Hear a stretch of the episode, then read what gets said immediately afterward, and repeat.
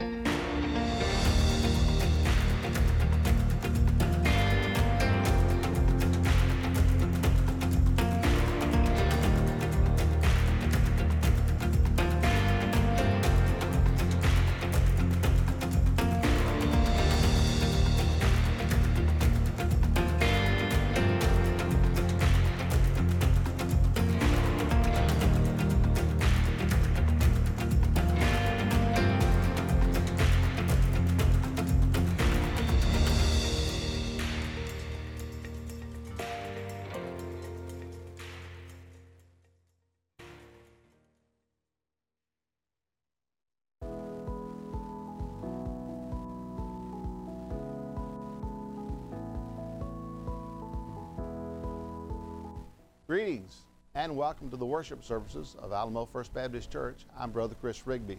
I'm standing here this morning in front of our bell. This is the original bell that was at our old location uh, years ago. It uh, was there when the church was first built, and it was always a call to worship. Well, when we moved to our new campus here several years ago, we brought it with us. And not too long ago, we got to put it up. We're so excited about it because it reminds us that we're coming together into this building to worship. And we are excited that today you've decided to tune in to our broadcast to worship our Lord and Savior Jesus Christ. Our prayer this morning is that you will see the great love that Jesus has for you and the great love that we have for you as well this morning as we worship together. We look forward to meeting you and your family, and we invite you to be a part of any of our worship services, our activities, or ministries here and if you'd like to get in touch with us, probably the best way to do that is just drop us a line at our email address, alamofirstbaptist at gmail.com. All of it spelled out, just gmail.com, Alamo First Baptist. We look forward this morning to worshiping with you. We pray God's blessings upon you and your family as we go inside now and we worship together. Let's go ring that bell for Jesus.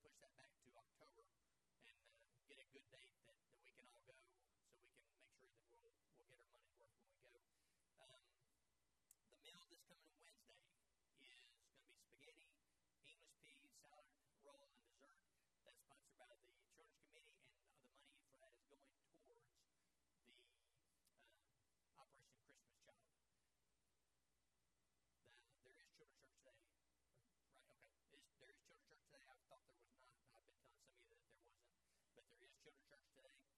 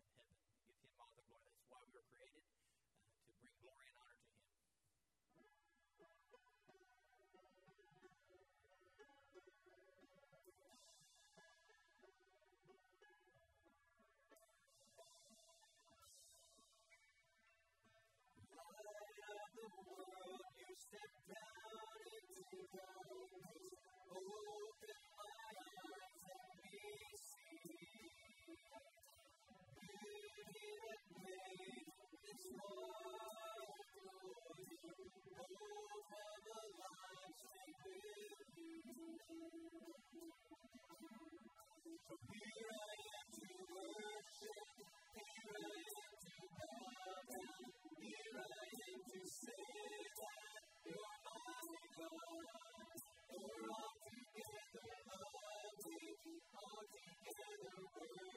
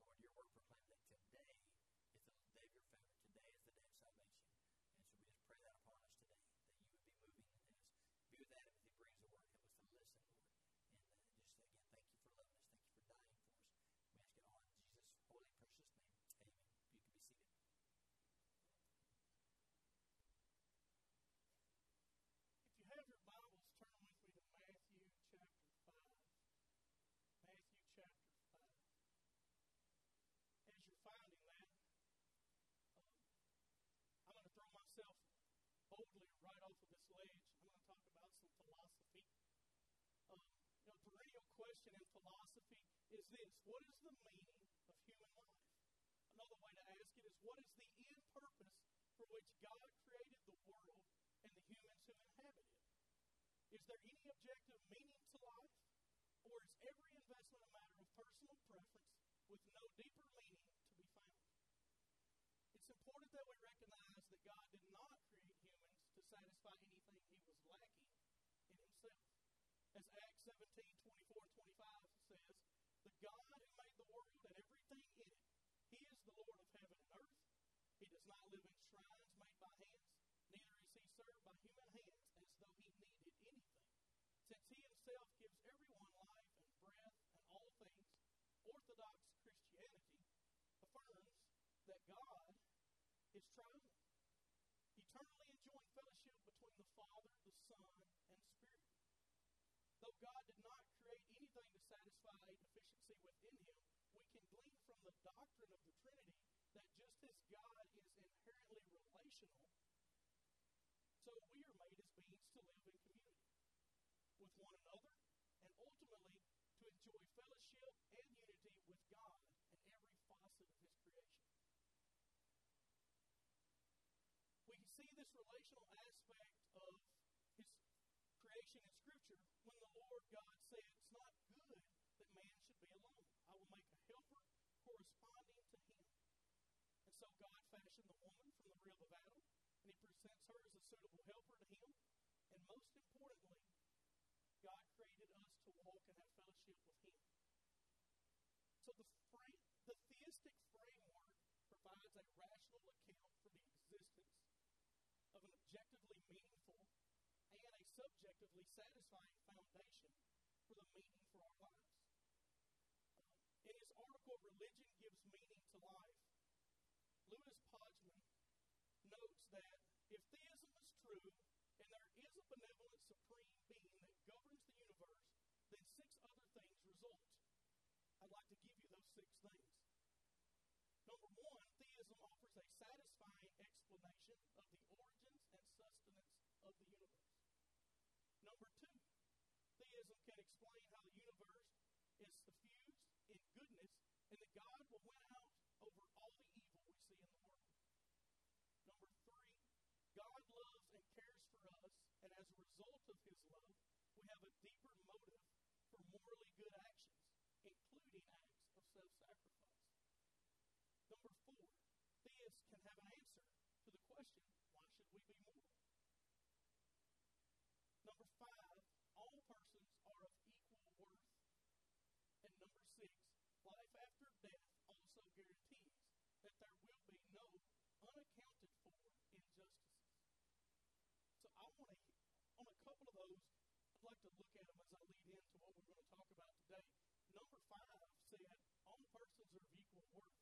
Since every person is crafted in the image of God, each is intrinsically valuable, not simply valuable as a means to an end. God loves every person, all are created in him and for him. Paul affirms that when he says that Christ died as a sacrifice for all persons.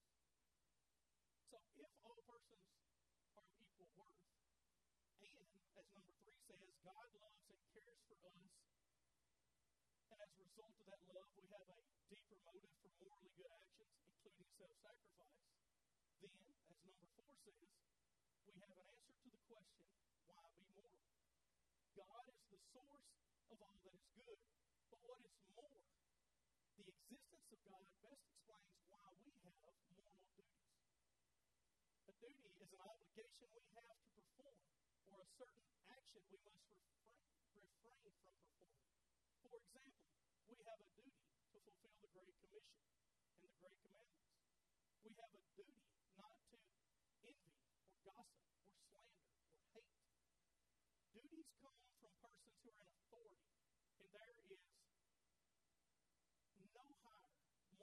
authority than God Himself. God provides a rich account of where our moral actions find both their value and our obligations. Moral decision making is significant in one's life. John Cottingham explained that fulfillment and meaning pursued in ways that involve deceiving or hurting others or making use of them as mere instrumental for one's own success, closing one's heart and mind to the voice of one's fellow creature. These are the modes of activity that makes one actually less human. Doesn't that sound like our world today? We are living in dark times. I've wondered this week do we spend too much time complaining about, avoiding, or trying to rid ourselves of darkness? But can we? The definition of darkness is the absence, the partial or total absence of light. I cannot walk out there and give you more darkness. I can only take or withdraw the light that I may have. We can kill the lights in this room and it will become darker. But we can't add darkness. We can only take light. That light is what I want to discuss today as part of our moral obligation. As I give you some light lessons. Reading from Matthew chapter 5, I'm going to start in verse 14. It says, You are the light of the world. A city set on a hill cannot be hidden. Nor do people light a lamp and put it under a basket, but on a stand, and it gives light to all in the house. In the same way, let your light shine before others, so that they may see your good works glory to your Father who is in heaven. I am a knowledge seeker. I love to study God's Word. It's not enough for me just to read it, I want to know it in depth. Uh, back in 2014, I think it was, I had the amazing privilege to get to disciple with a man by the name of Herb Hodges. I still receive emails from his wife in Germantown. He's been passed for several years. But Brother Herb, to sit and disciple with him and see the network of discipleship he had across this country inspired me to dig deeper into my Bible. One of the things he did, although I am not a Greek scholar and I do not know Greek, he helped me to see that if you can get the scripture and understand how they meant it when they wrote it, it can make so much more of an understanding. In Greek text, emphasis could be applied to certain words in the text based on the order of the words. So the emphasized word could be taken as the the Holy Spirit, so to say. We lose part of this understanding when we translate it into English because we put the words in the order that we understand. Understanding and appreciating these stressed words can help open a fuller meaning that was originally conveyed by the writer. Those emphasized or stressed words can be used to intensify a fact. Make sure that you understand this. They can convey an idea opposite to what the reader expected. In the beginning was the Word, and the Word was God. It's unexpected to them to hear that. Um, it could place intensity on a word to bring out the full force, the degree or the extent, to really pound on that word, to make a word leap off the pages. Um, to read verse 14 again, you are the light of the world, a city set on a hill cannot be hidden. When you see what the emphasis was in the Greek writing, it makes words leap off the pages. The words in that scripture or in that verse that are emphasized are the words you and cannot. And that changes how we should understand it. The word you would literally jump off the page. You! Not you are the light of the world. You! You and you and you and you are the light of the world. A city set on a hill cannot be hidden. There's another, this is so fun because there's another hidden Greek gem in the fact that it cannot be hidden. Um, in the Greek uh, translation, that would be an aorist tense verb, which means that it cannot be hidden is a contemplated fact. It will effectively or successfully be brought about. It is indeed, it is going to happen.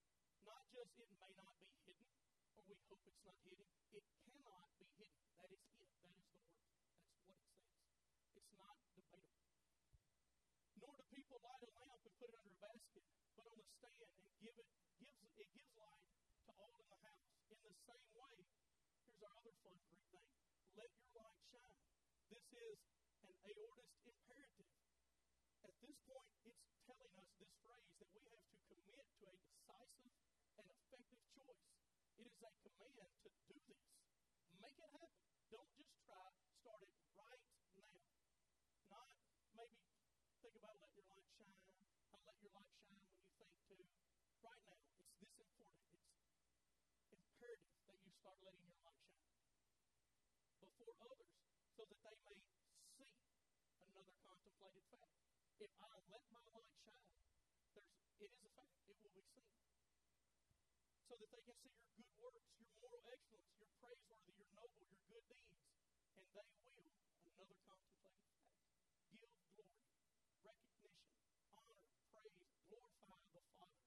If you let it shine, make it your choice, it will be seen, and glory will be given to God. It sure seems to me that in this scripture, there is definitely some meaning to life. We have some purpose in this. But how do we apply it? So today I want to give you three life lessons that probably should not be taken lightly. Um, number one, do not disregard the purpose of the life. What is the first thing you do when you walk into a dark room? Most likely, turn on the light switch. We did this with Miss B. Tuesday morning. Uh, light illuminates. It alleviates our fears of what or whom might be lurking in the dark. It shows us where hazards are located so we don't get hurt. The Bible uses the image of light to offer us a deeper understanding of God's gift to us in Jesus Christ. The stark contrast between light and darkness help us better understand the gift of God's light and the grace Jesus Christ brings to our dark, sin-filled world. Light exposes hazards, it alleviates fears, and it illuminates truth. God has used the images of light throughout both the Old and New Testament to offer his people hope and revelation. Isaiah 9 2 prophecies about God's hope filled light. The people walking in darkness have seen a great light. On those living in the land of deep darkness, a light has dawned. Psalm 27 1 reminds us of the antidote to fear. The Lord is my light and my salvation. Whom shall I fear? Psalms 119, 130. We see the power of God's light to bring wisdom and understanding. The unfolding of your words gives light, it gives understanding to the simple. And then in Ephesians 5, 8, and 9, it brings us into it. For at one time you were in darkness, but now you are the light of the world. Walk as children of light. For the fruit of light is found in all that is good and right and true. See, when light shines in the darkness, we see God for who, as He is. The greatest revelation God has given us is His Son, Jesus Christ. Jesus existed with God before the beginning of time. Jesus existed as God before the beginning of time. Jesus was the worker of creation. Jesus gave life to everything that was created.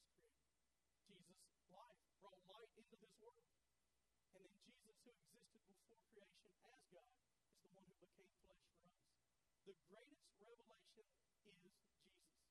And Jesus revealed God's heart to us one of unfailing love and faithfulness. What Jesus was, God is. When His light shines in our darkness, we truly see God as He really is. When the light shines in the darkness, we also see our life as it might be. If the greatest revelation is Jesus Christ, then the greatest thing we can ever be called to do is share Jesus with other people. That is the single greatest calling on life. Christians are called to shine the light of Jesus in every dark corner of the globe. Some of you will do that at your work, school, your own home. Some of you are or will be called to drop your nets and devote your life to shining the light of Jesus in very dark places. Whether you are able to invest a small amount or a great amount in Jesus' kingdom, you are called to share the light that you've been given. Every Christian has been given light, the truth of Jesus. How you shine it may very well influence how people around you spend their eternity. Everyone is given a lifetime. Throughout yours, what are you investing in? In yourself and your pleasures? Or in those who need to be loved by Jesus? How about your money? In whom are you investing your money? On what are you spending your talents? Are you spending your life on the greatest calling or something far less valuable. The more Jesus' light shines in our darkness, the more we see our lives as what God might empower them to be. He will empower us to the point to point lost people to the holy light that found us when we too were stumbling in the dark. So how do we become light in the midst of darkness? Live a respectable and reputable life. There's no place here for a hypocritical or double life. Little by little, grow in holiness and character like Christ. Be patient, kind, and loving, but don't aim to be a people pleaser. Be a God pleaser.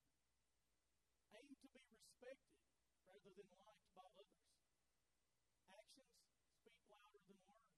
Before you can say anything, people tend to look at your behavior and attitude. Be able to sleep well at night, knowing that you live the day in good conscience. Live as if you will one day account for your life, because you will. Choose to do the loving thing. Loving others is so easy to say but hard to do. Your ability to love is limited. Seek God's love, His patience, and His forgiveness when yours run out. See how loving and forgiving God is to you and share that. Avoid arguments. Challenge you. Be open to sharing your opinion with others without being apologetic about it, only if your opinion is asked. Do not generalize and be judgmental, but be kind and considerate of others' views. Your opinion has more weight if you have the reputation and character of being a loving, patient, and considerate person. Back it up. Your goal in sharing your views is not to prove someone wrong or prove yourself right, but to bring them closer to Jesus. That's the goal. Consider sharing why you believe in such a way, or how you used to believe the same as they do, but why you might have changed. Know your faith well.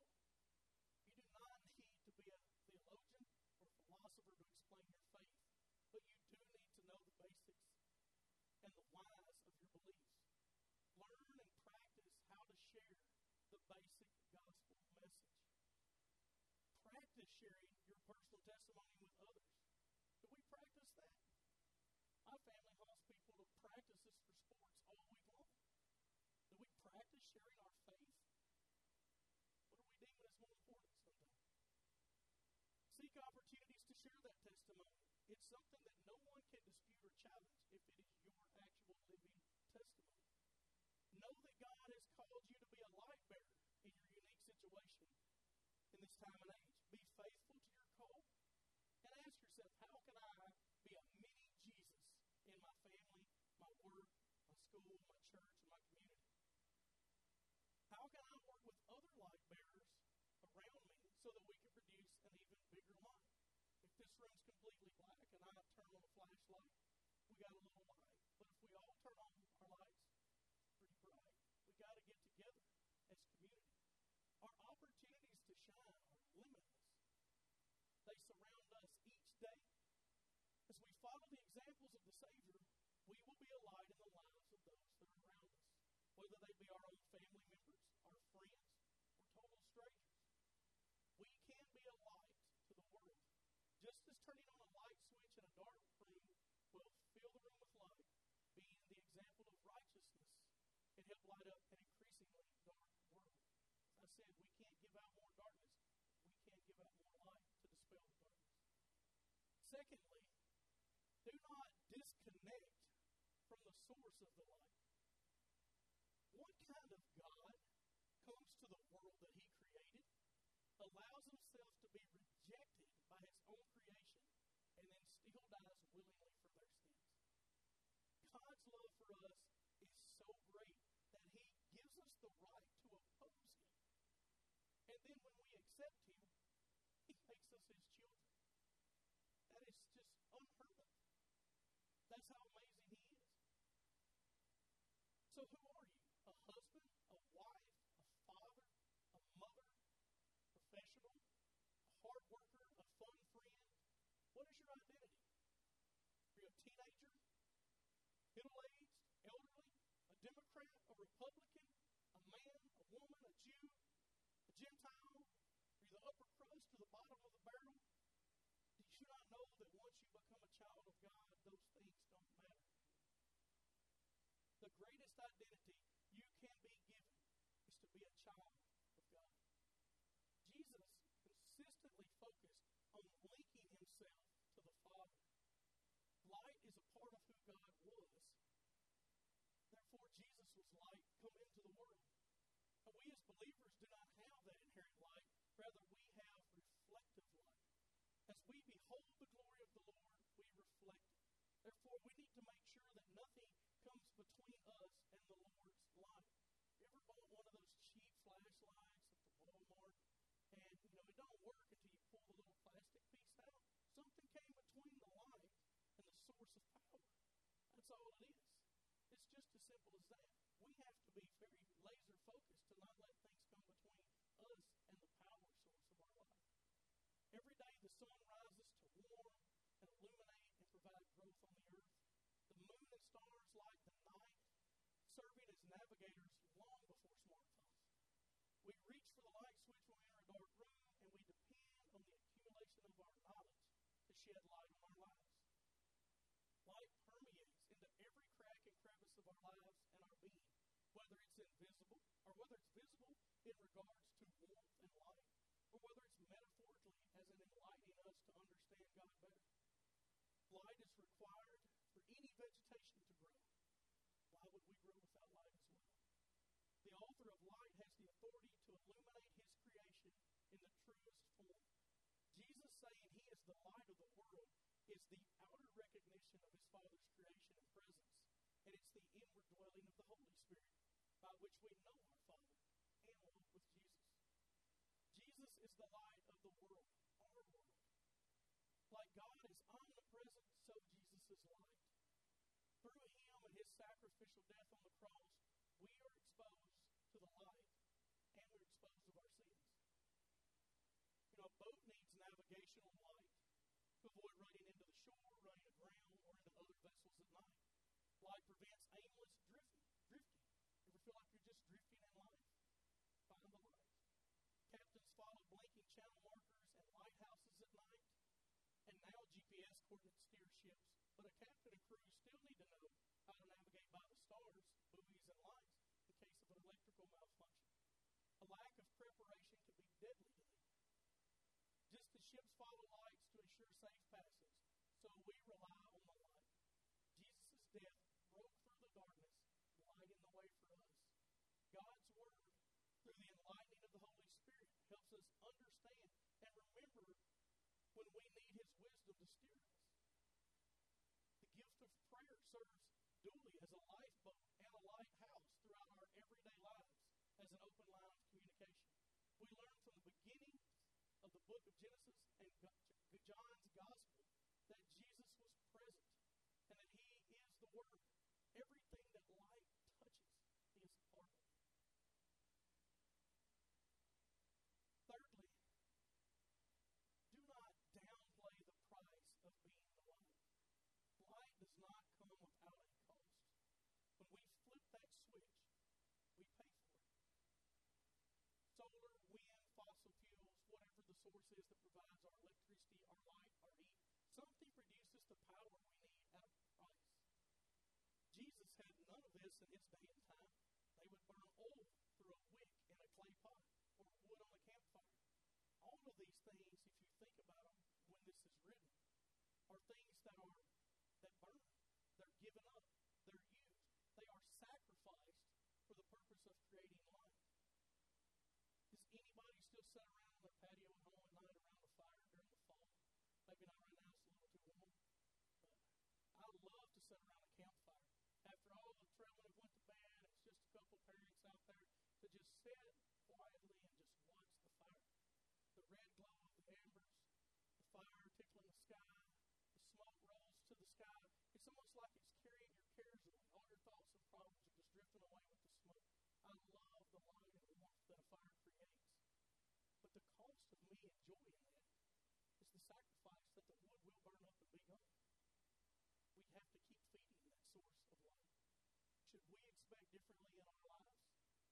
if we're to be used for the purpose of shining our light, we may have to sacrifice some things. Money, the products we have, clothes, shoes, toys, our choices, our pride, our selfishness, our heart, our life.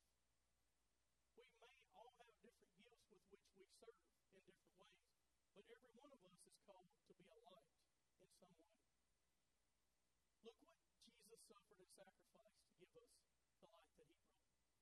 Death on the cross and resurrection made a way for us to share and shine in that light. We are to be beacons to a lost world. Just like he stood on the cross or hung on the cross for everyone to see, we are to be lights for everyone to see. You see, when the light shines in the darkness, we also see the beauty of his gift. There is nothing like the gift of new life. I remember when my wife and I found out that God was giving us a child, the gift of new life. What a great feeling. Fun to think about it today for sure. But you know what? There is another birth that God gives that is even more beautiful than the precious little life in the womb. It's when one of us places our faith in Jesus, repents of our sins, is baptized when we're born again. That birth God does in our hearts when we believe Jesus, trust in Him to save, and place our allegiance in Him as our King. Do you have life in Jesus? Have you surrendered your life to Jesus and begun to let Him change you into what He created you to be? Until you place your faith in Jesus and let Him fill you, you will be full of darkness. Once you repent of your sins and invite Jesus to be your Savior, Lord, and King, then you can be filled with the light and eternal life. The more we let His light shine in our darkness, the more we see how things really are. Jesus is the greatest revelation, and He is our power source for the light. Using your life to tell people about Jesus is the greatest calling and our purpose in being the light. And the price that we have to pay is walking into that light, to repent, turn from our sin, walk away from the darkness into the lit, into the light of God, so that we can become a child of God and be reborn for the power of Jesus. To let Him use us as lights to the world. Maybe today is the day that you step out of that darkness and let us lead you to the light. Lord Heavenly Father, uh, we thank you so much for your blessings. We thank you for your great gift of your Son, who came to this earth and lived in pain and suffering in the same ways that we do, and then paid the ultimate price to die on the cross for us. Lord, for the price he paid so that we could see the great light for allowing us to be a part of that. God, we worship you, we praise you.